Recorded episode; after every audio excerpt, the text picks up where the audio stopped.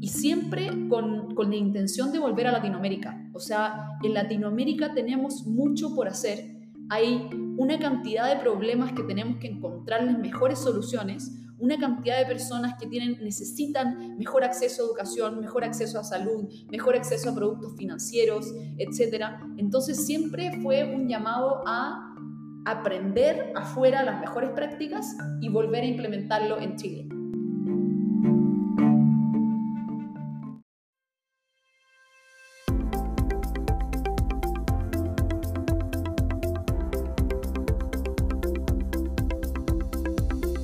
Bienvenidos a Creando la TAM, un podcast donde conversamos con emprendedores e innovadores de Latinoamérica para conocer sus historias y, a través de ellas, inspirarte a seguir tus ideas. Soy José Luis Ortiz y en el episodio de hoy Antonia Rojas nos cuenta cómo convenció a su empresa de inversión en bienes raíces de invertir en startups de tecnología y cómo eso le abrió la puerta al mundo de venture capital.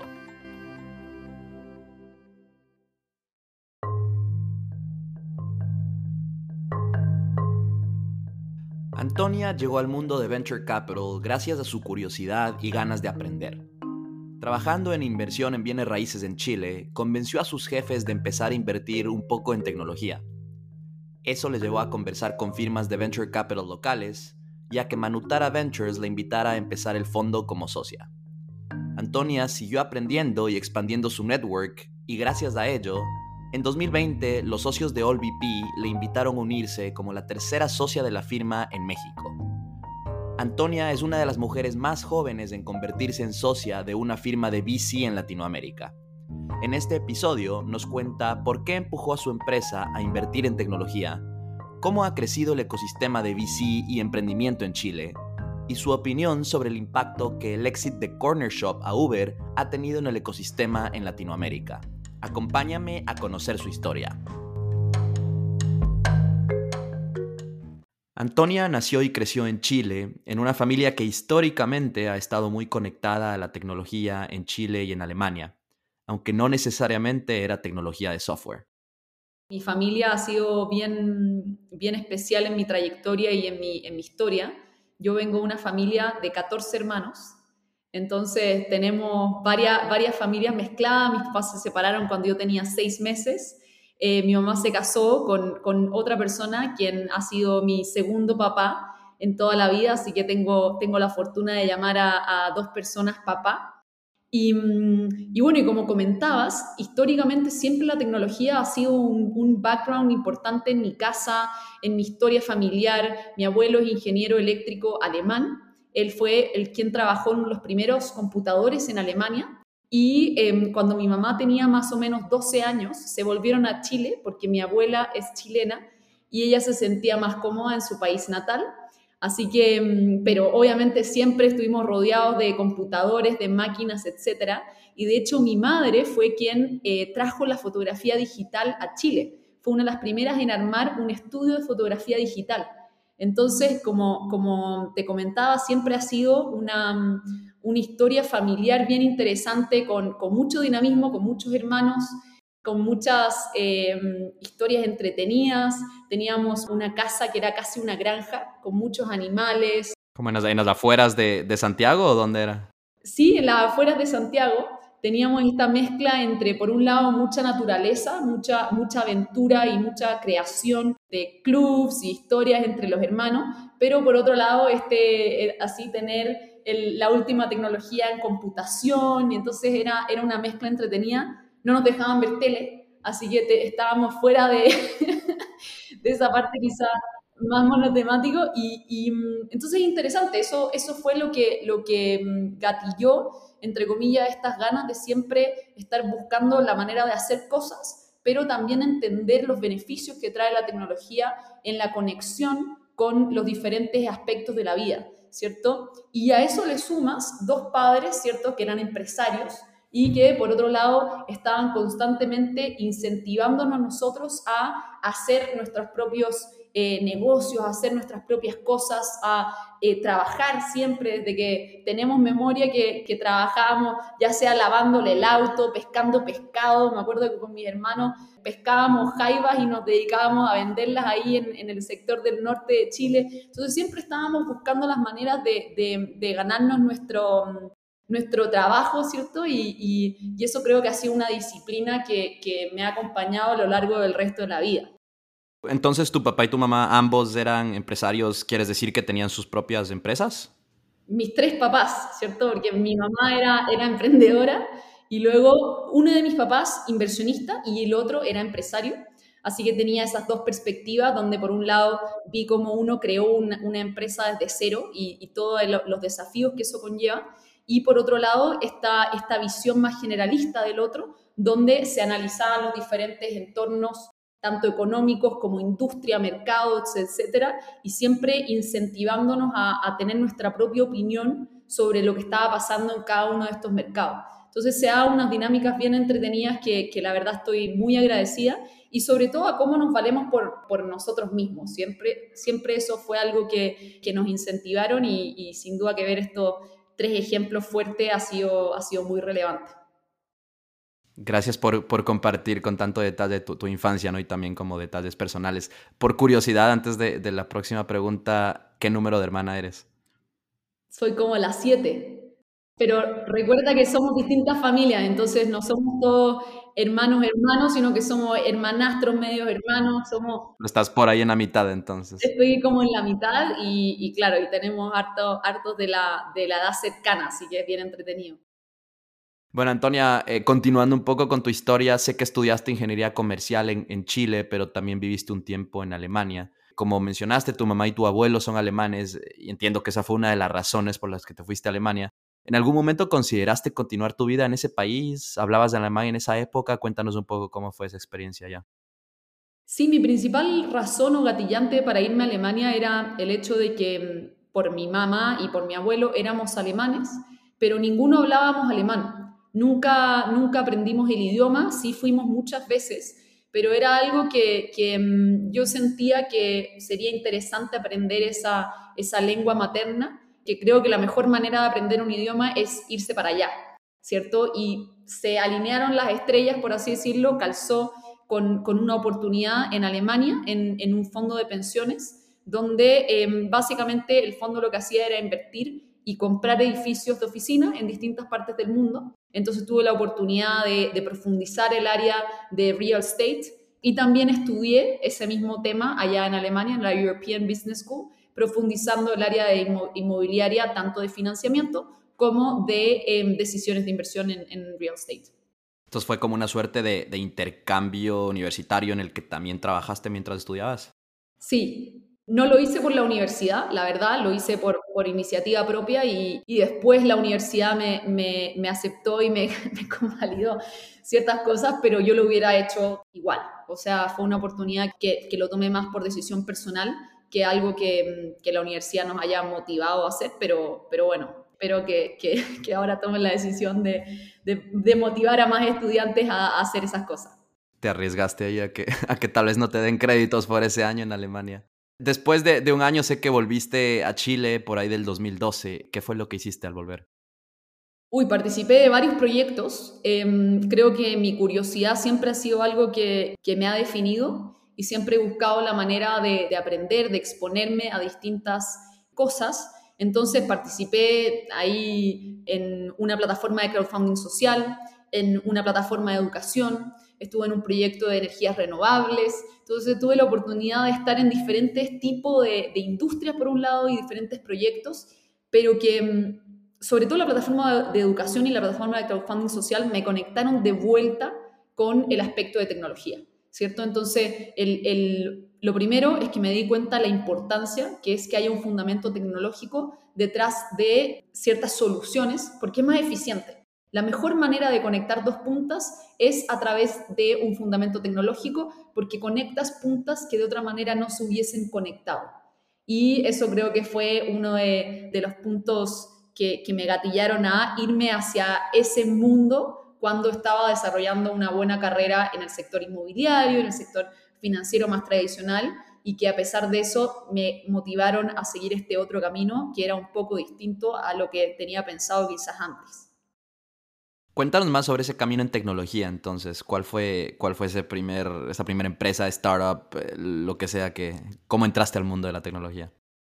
Fue por un terremoto que hubo en Chile y mm, que básicamente había muchas personas que, que necesitaban ayuda y muchas personas que querían ayudar. Entonces dijimos con un grupo de amigos, bueno, ¿cómo armamos algo que estas personas puedan encontrarse entre ellas y ser más eficientes en la transferencia de estos recursos? Y siempre fue en base, a eso, una necesidad real que estábamos viendo, donde la tecnología era simplemente una herramienta. Y eso llevó a luego la plataforma de educación, que em, básicamente conectaba personas que querían explorar sobre un área en particular y podían profundizar su conocimiento en conjunto. Y tenía una, una visión bien bonita detrás y que venía de esta curiosidad innata, ¿cierto? De cómo conectas con personas que quieran aprender de neurociencia, por ejemplo, o cómo conectas con personas que quieran profundizar de filosofía, pero con, con, experiencias más genuinas, ¿cierto? Y personales. Y ese fue lo que gatilló ese, ese desarrollo de esa plataforma educacional y que posteriormente gatilló el que me fuera a San Francisco a hacer un máster en emprendimiento social. Entonces fue entender más cómo funciona el mundo de la tecnología, por un lado, y por otro lado entender más ¿Qué es esto de los emprendimientos sociales? ¿Qué es esto de las B Corps? ¿Cómo puedes conectar modelos de negocio que son rentables, pero que al mismo tiempo se preocupen del medio ambiente, se preocupen de las personas, se preocupen de tener un impacto positivo en la sociedad?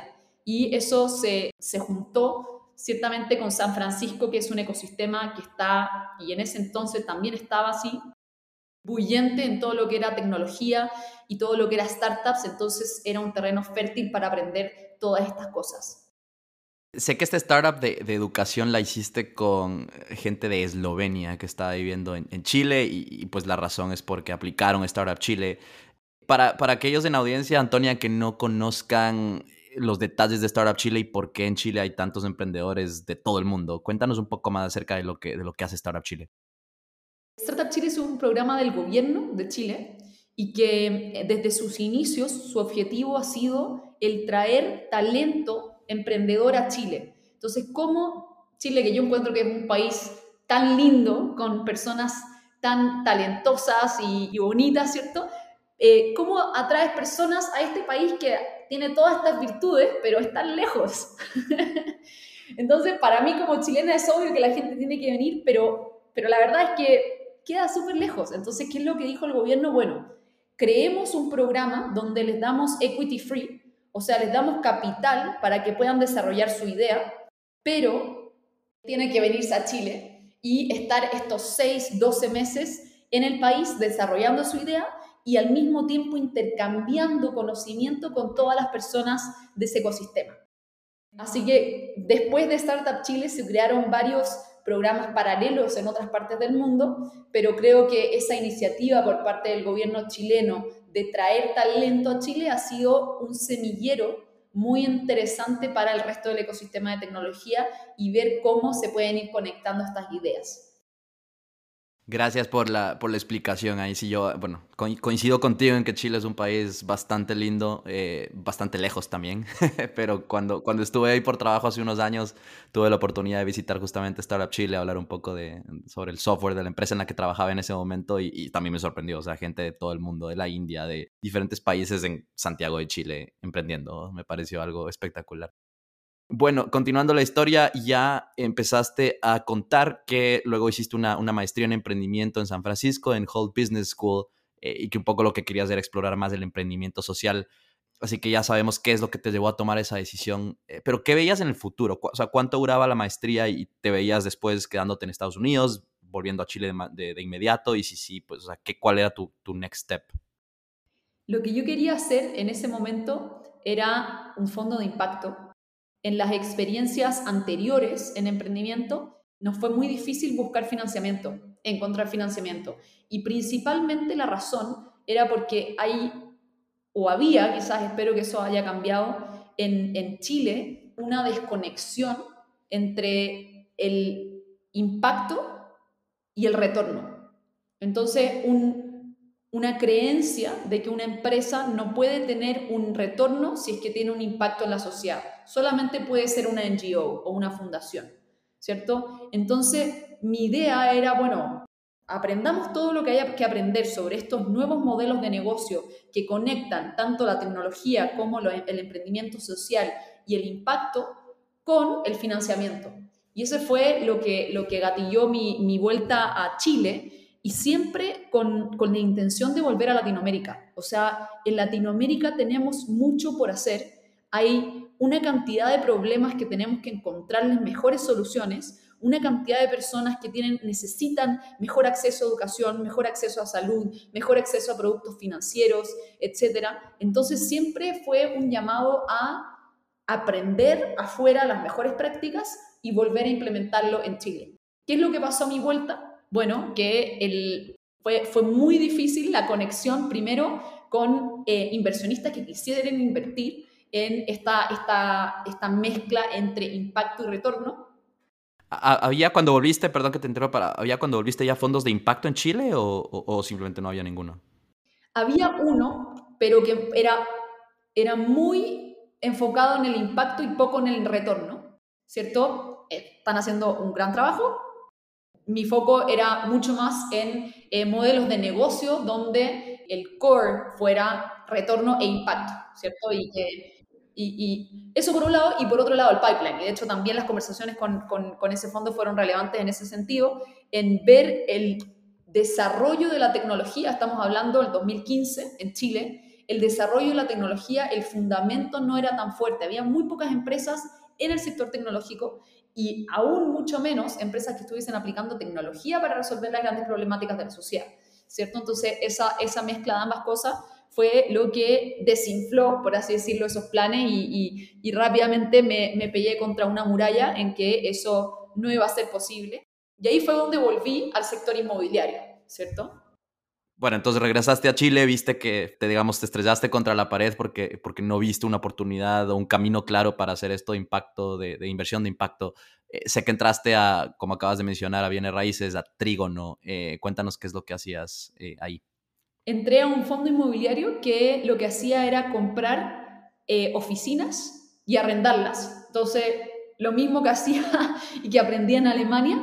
Y em, que si bien era un espacio que yo quería mantenerme fuera o, no era mi pasión y, que por eso me desvié en el camino, sí era un espacio que conocía bien y que eh, por otro lado sabía hacerlo.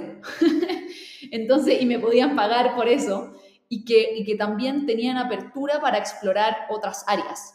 Entonces eso fue esencial, ¿cierto? una mezcla entre el, sector inmobiliario y por otro lado esta apertura para explorar nuevas oportunidades, dentro de las cuales exploramos oportunidades en empresas de tecnología y que ahí el core era full tecnológico, ¿cierto? Entonces era hacer algo que se hacía en una industria tradicional, solo que con tecnología. Y por lo tanto, ese fue el speech. Esa fue la manera de vender esas primeras inversiones en, en emprendimiento. O sea, era un fondo eh, totalmente enfocado en bienes raíces. Era, uno de los principales activos. Ya, o sea, entonces no solo era bienes raíces. No. Ok, entonces había algo de tecnología y tú... No, no, no, no, en inversiones en tradicionales, en empresas tradicionales, ese era lo otro activo. El, el, área que yo veía principalmente era el área de bienes raíces y las empresas de tecnología no, nunca habían hecho una inversión en una empresa de tecnología ¿Cómo hiciste entonces para que empiecen a invertir en startups de tecnología? Con ese speech, con ese speech, mira, estás haciendo exactamente lo mismo que antes, solo que ahora con tecnología eres más eficiente. Ese, ese fue el speech. Cuando, cuando se ve desde, desde punto de vista, no desde el punto de vista, oh, esto va a ser un unicornio, oh, esto va a ser el, el, el, el próximo Google, el próximo Facebook, era muy traído a tierra, o sea, era, era algo muy eficiente, muy o sea, este negocio existe, este problema es real, acá está el tipo de empresa que lo está solucionando y ahora con tecnología tú lo puedes automatizar y puedes, por lo tanto, ser mucho más eficiente en costo. Ese, ese era el speech. Después se fue evolucionando, etcétera, pero, pero el speech inicial y la razón por la que, por la que se atrevieron fue eso. Me imagino entonces que no lo veían ellos necesariamente, o no sé si tú también lo veías como capital de riesgo, era... Sí, lo veíamos como capital de riesgo. Sí, era, era parte, em, era una pequeña parte del, del, patrimonio, por lo tanto estaba acotado en riesgo y, y sí lo considerábamos como capital de riesgo. No había mucho conocimiento al respecto y de hecho así fue como conocí a mis ex socios de Manutara, porque justamente teníamos que empezar a invertir, estábamos queriendo invertir en empresas de tecnología y no teníamos idea cómo hacerlo, nunca habíamos negociado un pacto en empresas de tecnología, nunca habíamos negociado un pacto donde no se tuviese control de la empresa, o sea, había una serie de cosas que nunca antes la habíamos hecho, ni tampoco yo la había aprendido ni en la universidad, ni en alguna parte que me hubiese tocado antes, entonces era todo nuevo y qué es lo que hice fue conectarme con muchas personas en, en el ecosistema, primero que me dieran un café, porque no todos se querían juntar, o sea, eso era lo primero. Y segundo, que supiesen algo al respecto. Y, dentro de esas conversaciones fue con eh, Cristiano Lea, que era mi ex socio en Manutara Ventures. ¿Con quién más hablaste aparte de Manutara Ventures en esa época de exploración? Uy, ya no me acuerdo, pero entre ellos Startup Chile, Corfo, otros fondos de Venture Capital que estaban también empezando, emprendedores, o sea, lo, que más recuerdo es mis conversaciones con Cristian, porque siguieron avanzando y, tuvimos esa, esa, esas buenas buena sinergias que nos llevó después a Manutara, pero muchas personas, o sea, también eh, en, ese entonces se usaba, muy poco el Zoom y el, el, Google Hangouts y todo. Yo sí tuve Zoom con personas que había conectado en San Francisco, etcétera, que, que de, de partida también me dieron información sobre qué cómo se estructuraban los fondos, o sea, hubiera una cantidad de temas ahí que, que, que, había que aprender y que fue muy entretenido, o sea, sin duda que fue una muy buena etapa.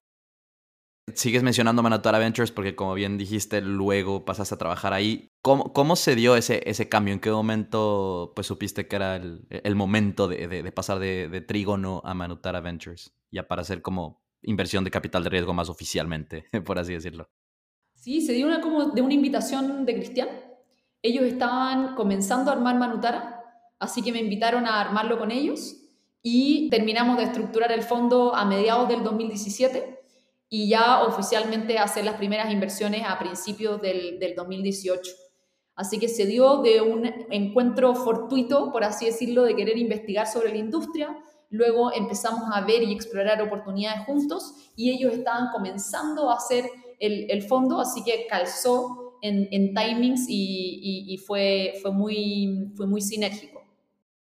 Para los que, los que nos siguen en el, en el podcast, estamos empezando a tener más personas que trabajan en VC. Tú eres la segunda después de, Ana Cristina Gadala María de QED eh, y creo que pues este patrón común de, la falta de estructura, ¿no es cierto? Como eh, el proceso no es tan lineal, así que pues así como ella no tuvo su proceso lineal, suena que tú también empezaste a conversar y luego simplemente se dio la oportunidad y, y, saltaste, ¿no? Así que... Totalmente, totalmente. De hecho, hace, hace un par de años no era ni cool, o sea... Yo me acuerdo cuando yo hablaba con, con compañeras mías de, de, ingeniería comercial o personas en el ecosistema, todos me decían, empresa de tecnología, ahí loca, Antonia, o sea, ¿qué, qué estás haciendo? Y yo, no, aquí hay algo, esto, o sea, esto está, está interesante, hay una tendencia, en San Francisco está todo pasando, y era, era, era bastante mm, poco, poco natural comparado con lo que otras personas estaban haciendo, entonces no había una estructura, como dices. Pero, pero sí creo que, que mm, habían un par de personas que estaban eh, motivadas, haciendo cosas entretenidas y lo que sí estaba claro era que había que sumarse a eso.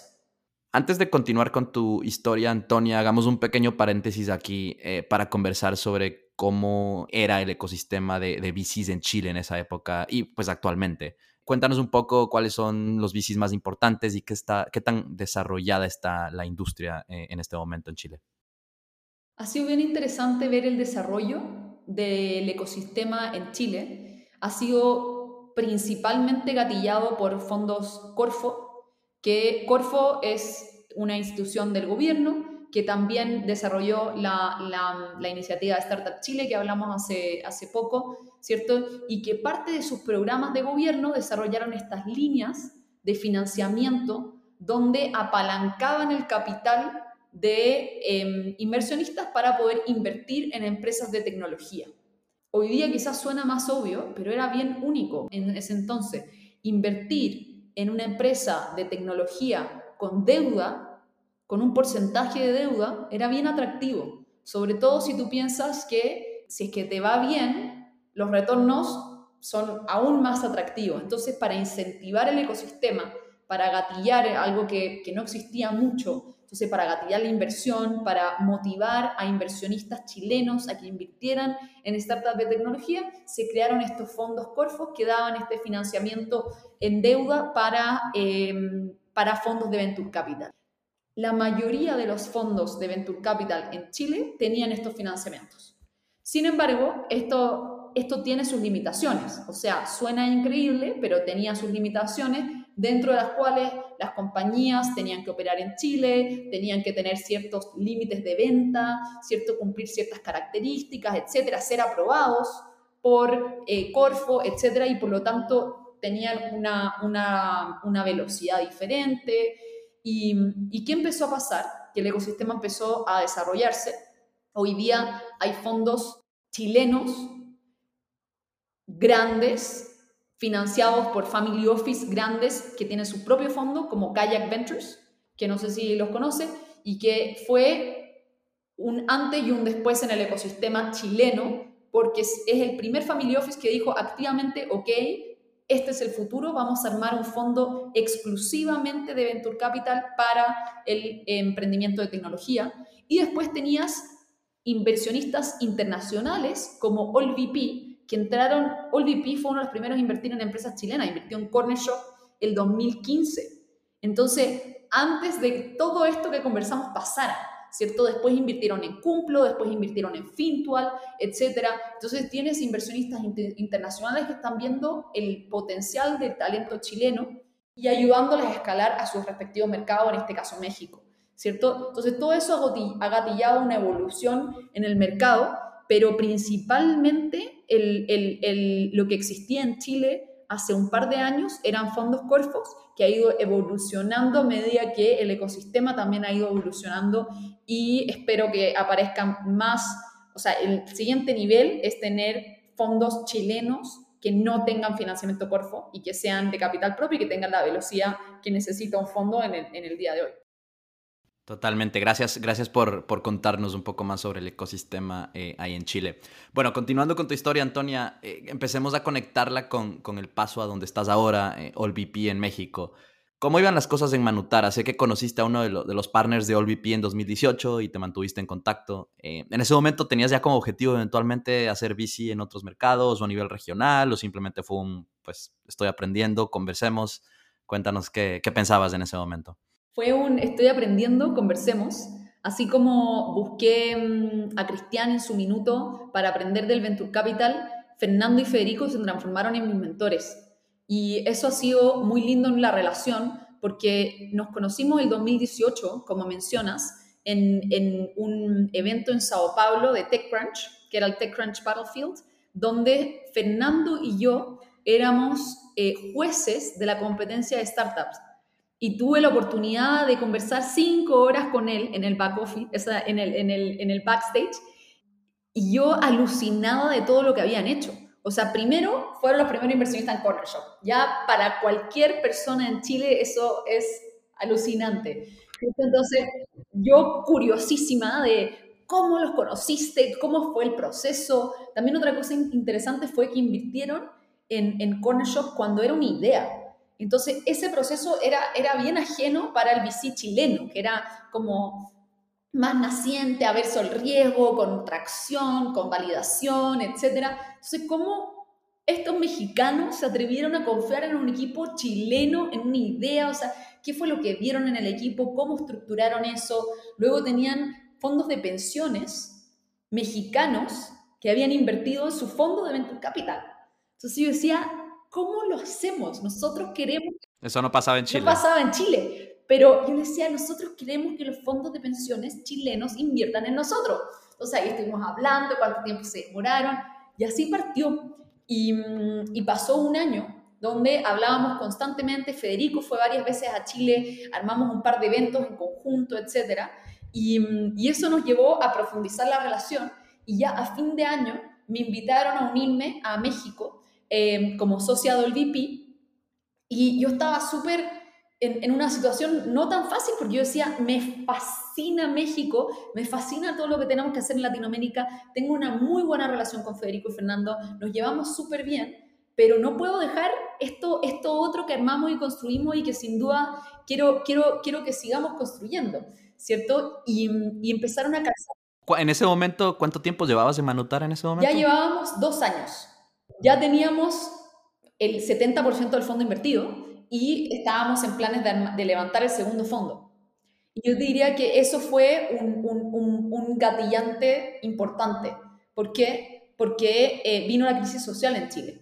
Vino el 18 de octubre, básicamente todas las conversaciones se dilataron y tenía esta otra oportunidad donde eh, era México algo que estaba en los planes y, mm, y que por lo tanto se alinearon los planetas, por así decirlo, nuevamente. Y tuve esa conversación muy transparentemente y abiertamente con mis ex socios y les dije, mira, tengo esta oportunidad, me encantaría tomarla. Cuenten con mi apoyo en lo que necesiten, por supuesto, siempre, pero me encantaría tomar esta oportunidad y quiero hacerlo con la bendición de ustedes. Y esa fue la conversación, fue una, una conversación muy honesta, muy transparente y hoy día tenemos una muy buena relación pero obviamente la oportunidad que, estamos teniendo hoy día ha sido tremenda, el timing desde el 2020 en adelante y, y, bueno, toda la trayectoria que tenía OLVP, cierto el posicionamiento que ha tenido dentro de estos últimos 10 años en México en la industria de emprendimiento, etcétera, ha sido muchísimo aprendizaje y también muchísimo aprovechar este, este timing y este, esto, esto que se viene. Claro, no, me imagino la, obviamente la oportunidad era la oportunidad y qué bueno que tuviste también el apoyo de, de tus socios ahí en Manutara, eh, que pues seguramente para ellos también era pues alguien de Manutara está yendo al VP también pues bastante prestigio, ¿no? E, en ese momento, Antonia, ¿qué, cuando pues cuando te empezaron a, a básicamente a decir, hey, quieres ser partner, ¿Qué veías en ese momento eh, en OLVP que, te atraía? Obviamente, aparte de Federico y Fernando, de todo, pues el, knowledge, el know-how que te habían transmitido en ese último año, pero, pero ¿qué más veías? ¿Qué más te atraía de OLVP que, pues al final de cuentas, te ayudó a tomar la, decisión de, irte? Primero, me gustaba mucho que hubiesen tomado el riesgo de invertir en emprendedores chilenos. Eso es algo que siempre he admirado mucho, ese, ese atrevimiento de invertir en donde no muchos otros estaban invirtiendo, eso es lo primero. Segundo, el posicionamiento que tenían y el foco en el equipo fundador. Algo que caracteriza a OLVP es que siempre el emprendedor y la emprendedora van primero. Y eso es algo que se caracterizaba en cada una de las conversaciones, en el foco en educar al ecosistema. Uno de los eventos que hicimos con, Federico mientras yo estaba en Manutara era el, fue el VC 101, que básicamente es una presentación que nosotros hacemos al ecosistema para enseñarles cómo funciona el Venture Capital, cómo funcionan los fondos de Venture Capital, en qué nos fijamos, cómo estamos estructurados, cuáles son nuestros incentivos. Entonces, esta, estas ganas, no solo de invertir por un retorno, sino que en desarrollar el ecosistema y en tener un impacto en el ecosistema. Y a eso súmale lo que hablábamos antes, o sea, el equipo es lo más importante. Entonces, esta sinergia con Federico y con Fernando y esta química que teníamos era muy importante a poder complementarnos el día de mañana para poder em, seguir creciendo como equipo. Entonces empezaste inicios del 2020 en OLVP, no pasaron ni dos meses y, empezó la pandemia. ¿Cómo estaba tu, pues, tu, tu, situación física en ese momento? ¿Estabas ya, te habías mudado a México? Si es que sí, ¿qué hiciste? ¿Te regresaste a Chile? ¿Cómo, cómo fue el empezar un nuevo trabajo de manera 100% remota, pues desde marzo de 2020? Fue un caos, todo, todo. fue una locura, o sea, me moví, me mudé a México en enero del 2020 pasaron dos meses, en marzo, que, justo a los inicios de la, de la pandemia estábamos cerrando una inversión en una empresa de logística que estaba basada en Nueva York. Y era mi primer deal en VP, así que tenía que darlo todo por todo.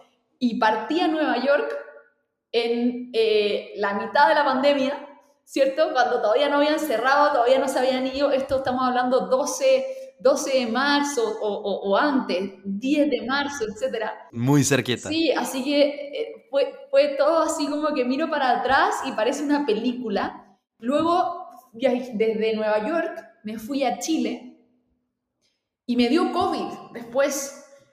Entonces fue, fue todo así como estábamos cerrando.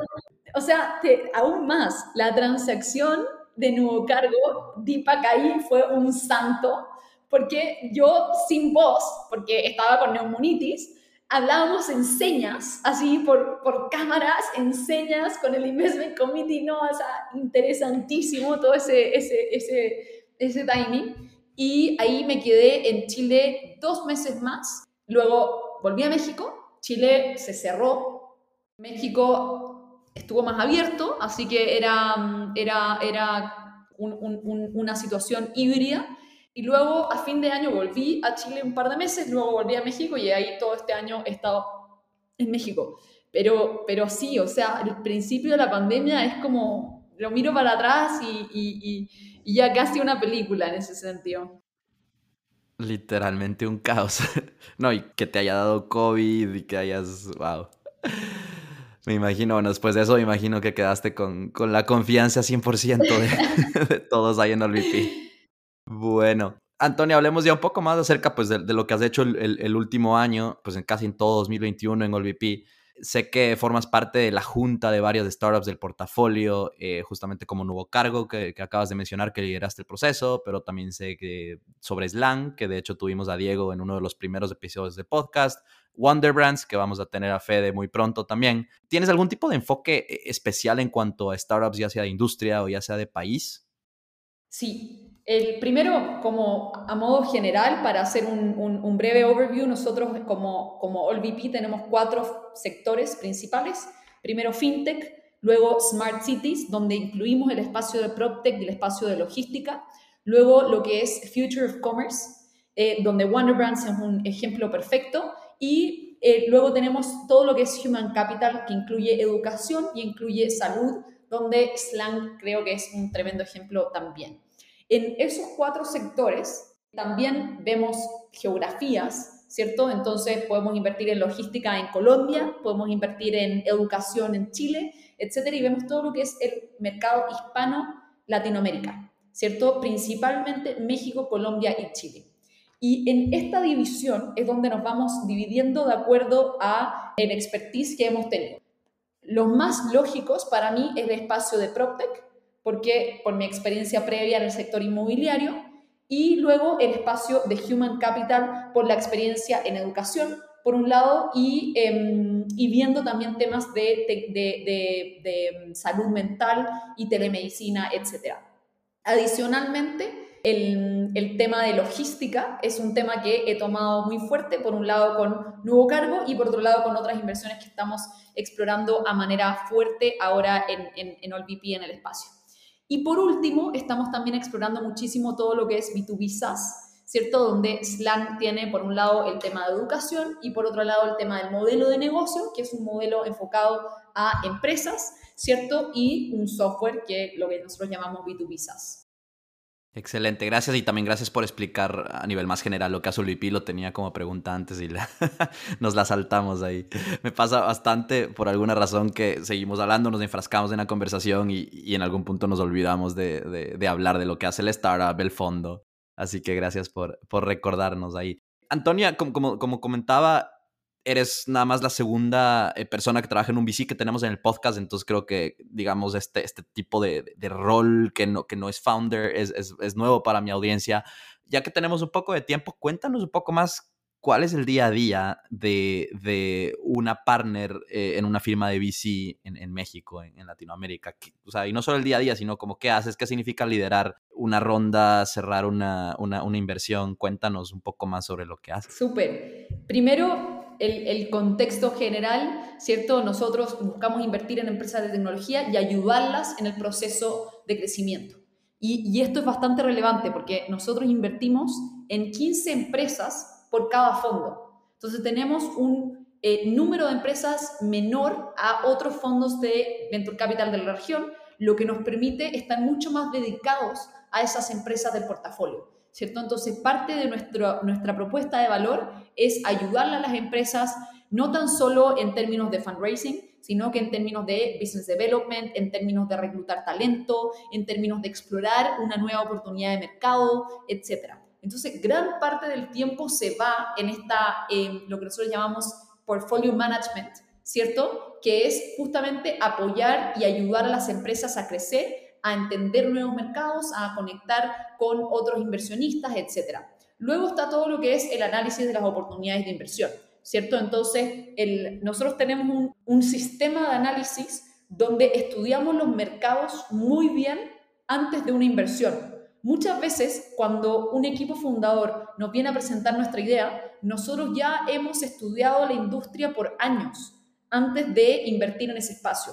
¿Cierto? Y por eso tenemos estas cuatro categorías bien definidas y vamos aprendiendo todo el tiempo de lo nuevo que está pasando, viendo las tendencias en distintas partes del mundo. Por lo tanto, el match entre la industria y el equipo correcto con el modelo de negocio correcto hace que nosotros podamos rápidamente tomar esa decisión y poder responderle en un par de semanas la decisión de inversión a un equipo.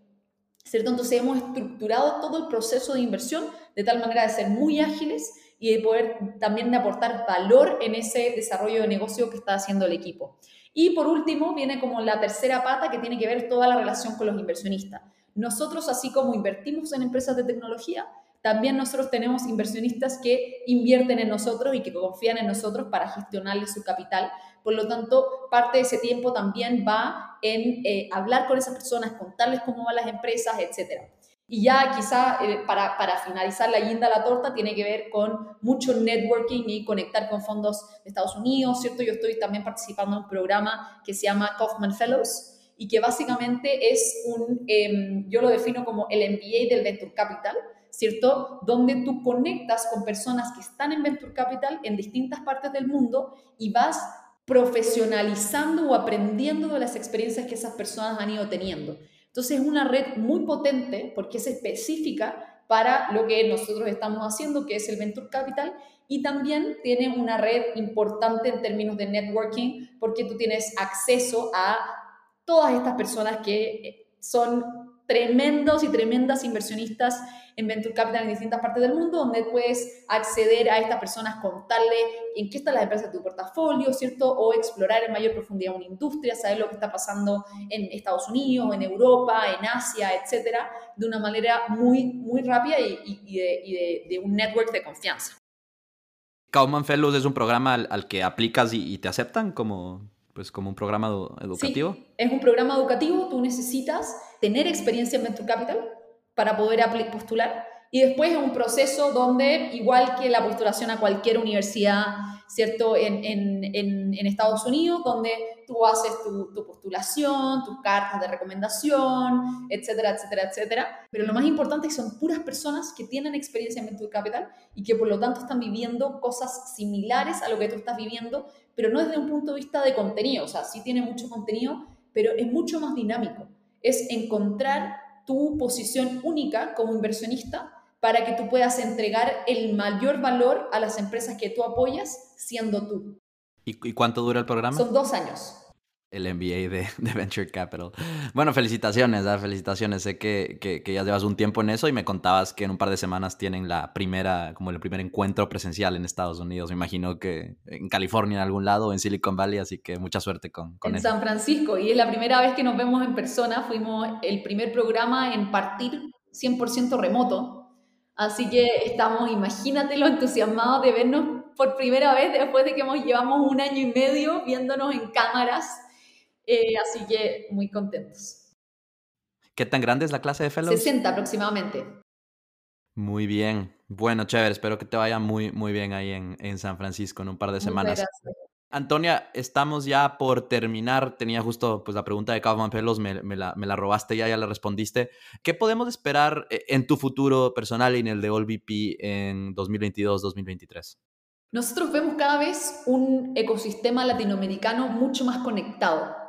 Vemos ya que em, México y Chile están más interrelacionados, vemos que Colombia y México están más interrelacionados, incluso vemos cómo Brasil se está interrelacionando más con todo lo que es hispano-latinoamérica. Por lo tanto, ¿qué es lo que nosotros esperamos en el próximo año y el 2023? Seguir desarrollando esta interrelación.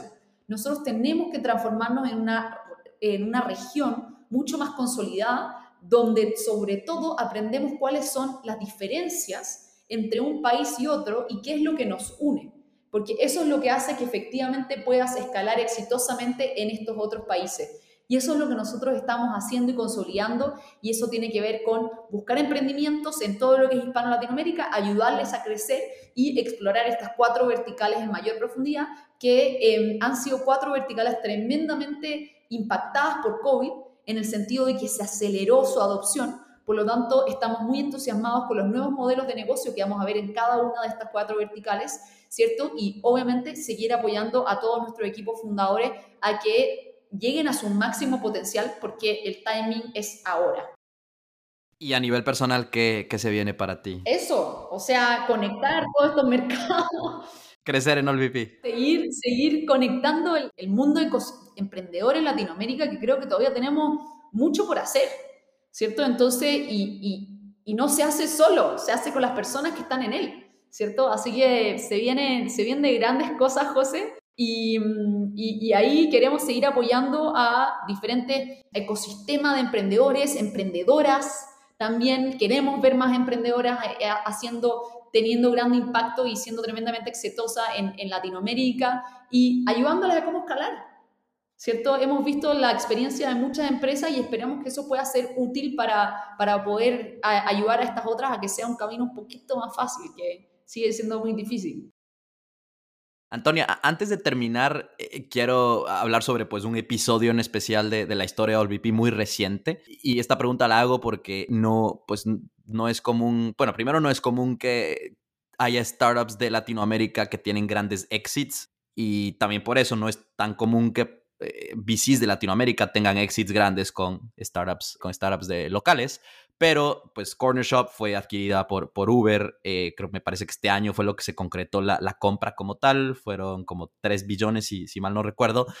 ¿Cómo lo vivieron? Pues ustedes invirtieron en OLVP desde, desde el inicio, ¿cómo vivieron ese, ese éxito? ¿Y qué significó para ustedes? La verdad es que hay un antes y un después en el ecosistema latinoamericano en Corner Shop. Primero, para OLVP ha sido tremendo, ¿cierto? Yo lo viví más como outsider, donde cuando yo entré esa inversión ya estaba, ¿cierto? Pero por otro lado, para el ecosistema, porque antes de Corner Shop, principalmente los exits de Latinoamérica eran o tú vas a hacer un IPO a Estados Unidos o viene una empresa de la región que te compra. ¿Y cuántas empresas de la región pueden comprarte por one billion? O sea, entonces ¿Qué es lo que pasó? Primero, una empresa de Estados Unidos, uno de los gigantes tecnológicos, mira hacia Latinoamérica para comprar una empresa de tecnología y segundo, la compra en 3 billones de dólares. O sea, de repente el mercado volvió a tener liquidez, volvió a tener confianza y los upsides se hicieron muchísimo más grandes. Entonces también hay mucha gente que critica todo lo que está pasando con los valuations, con las rondas, etcétera y hay un componente de bifurcación en el mercado, sin duda, pero también el upside nunca había sido tan grande. O sea, vemos a Uber comprando Corner Shop, vemos a Opta, ¿cierto? Yendo a comprar eh, eh, OutZero. Entonces son transacciones de varios billones de dólares que te abren un mercado que antes no estaba disponible. Y después, si lo ves por el lado aún más local, por el lado chileno, vemos a chilenos y chilenas que dicen, oye, unos chilenos le vendieron su empresa en 3 billones de dólares a Uber, ¿por qué no yo? Y van y se atreven y empiezan a armar sus empresas, ¿cierto? Salen de Chile, se van a México, se atreven a hablar con fondos internacionales. Entonces, todo, todo un sistema virtuoso que va nutriendo no tan solo a inversionistas que recibimos los retornos, de esa inversión, solo la transacción en, en, en Corner Shop pagó cinco veces el fondo. Entonces, obviamente todos nuestros inversionistas están muy contentos y eso a la vez incrementa la confianza en el activo del Venture Capital y que a la vez inversionistas internacionales de Venture Capital dicen, oye, si se puede hacer retornos en Latinoamérica y súper interesante, van, invierten más en la región. Por otro lado, emprendedores y emprendedoras dicen, oye, sí se puede y van y se lanzan a hacer empresas. Entonces es un círculo virtuoso que em, creo que era algo que le faltaba a Latinoamérica y después hemos visto otras transacciones en la región que también han potenciado aún más este, este círculo virtuoso. Así que creemos que se viene lo mejor todavía para el 2022, para el 2023 y lo que sigue, y sobre todo lo que implica esto para el ecosistema, que significa mejores soluciones para problemáticas grandes de la región. Eso es lo que habilita que emprendedores y emprendedoras puedan soñar en grande, puedan ser ambiciosas, puedan decir, oye, esto sí lo puedo resolver, ¿cierto? Y, y eso es lo que más nos emociona. Wow, cinco, cinco veces el fondo. con eso, te quedaste con eso de los Sí, sí, sí, no, me quedé, me quedé con eso y no, con todo te iba a decir, o sea, creo que fue una, una de las mejores respuestas que he escuchado en todos los episodios que he grabado porque eh, muy claro cómo, o sea, cómo esa transacción tiene, tiene tanto impacto, pues obviamente no solo en los que recibieron cinco veces la inversión, pero sino en el ecosistema como tal. Y pues creo que a nivel personal también yo viviendo aquí en Estados Unidos me han empezado a llegar en los últimos meses emails de Uber promocionando todo lo de, pues, de entrega de, de, supermercado y clarito lo dicen que es a través de Corner Shop. Entonces pues también como latino creo que es de mucho orgullo que, que Uber lo esté haciendo en Estados Unidos a través de Corner Shop. Bueno, Antonia, gracias. Gracias por todo lo que, lo que nos has compartido. Eh, para terminar, siempre hago la misma pregunta a todos mis invitados acá en Creando la TAM la pregunta es, ¿cómo podemos continuar creando en Latinoamérica y desarrollando este ecosistema de emprendimiento y tecnología? Gran pregunta. Primero, compartiendo estos casos de éxito, así que gracias José, creo que el, el, trabajo que estás haciendo en darle visibilidad a emprendedores y emprendedoras que están haciendo tremendos trabajos en Latinoamérica para seguir potenciando, eso es lo primero, ¿cierto? Lo segundo es en hacer las cosas bien, o sea, en nosotros recae el futuro de la región en términos de esta, esta, esta creencia en que podemos hacer grandes cosas y como hablábamos recién, están los casos de éxito como Corner Shop, etcétera, pero necesitamos más y necesitamos hacer las cosas bien. Entonces, eso, eso creo que lo tomamos como responsabilidad y, y, y sin duda que ahí estamos a la disposición de quienes podamos ayudar en ese sentido. Y lo tercero es armando redes, o sea, necesitamos ayudarnos unos a otros.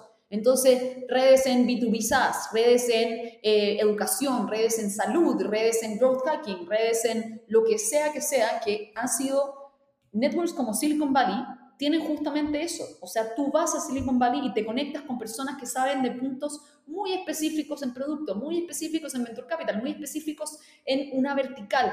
Necesitamos ir armando este conocimiento colaborativo en Latinoamérica para que podamos ir creciendo y aprendiendo de lo que están haciendo de otros emprendimientos de tal manera de que el crecimiento sea exponencial y no vayamos a volver a reinventar la rueda. Entonces, eso, esos tres factores creo que son esenciales para que sigamos desarrollando el ecosistema de tecnología en la región y, y sobre todo que salgan mejores soluciones para las grandes problemáticas que vive la región. Esta fue Antonia Rojas de AllVP, la segunda invitada en el podcast que trabaja en Venture Capital. Cuéntanos en redes sociales qué opinas sobre tener invitados de Venture Capital o responde la encuesta en este episodio en Spotify. Si te gustó este podcast, por favor compártelo con más personas y síguenos en Spotify, Apple Podcasts y en redes sociales. Nos vemos en un próximo episodio.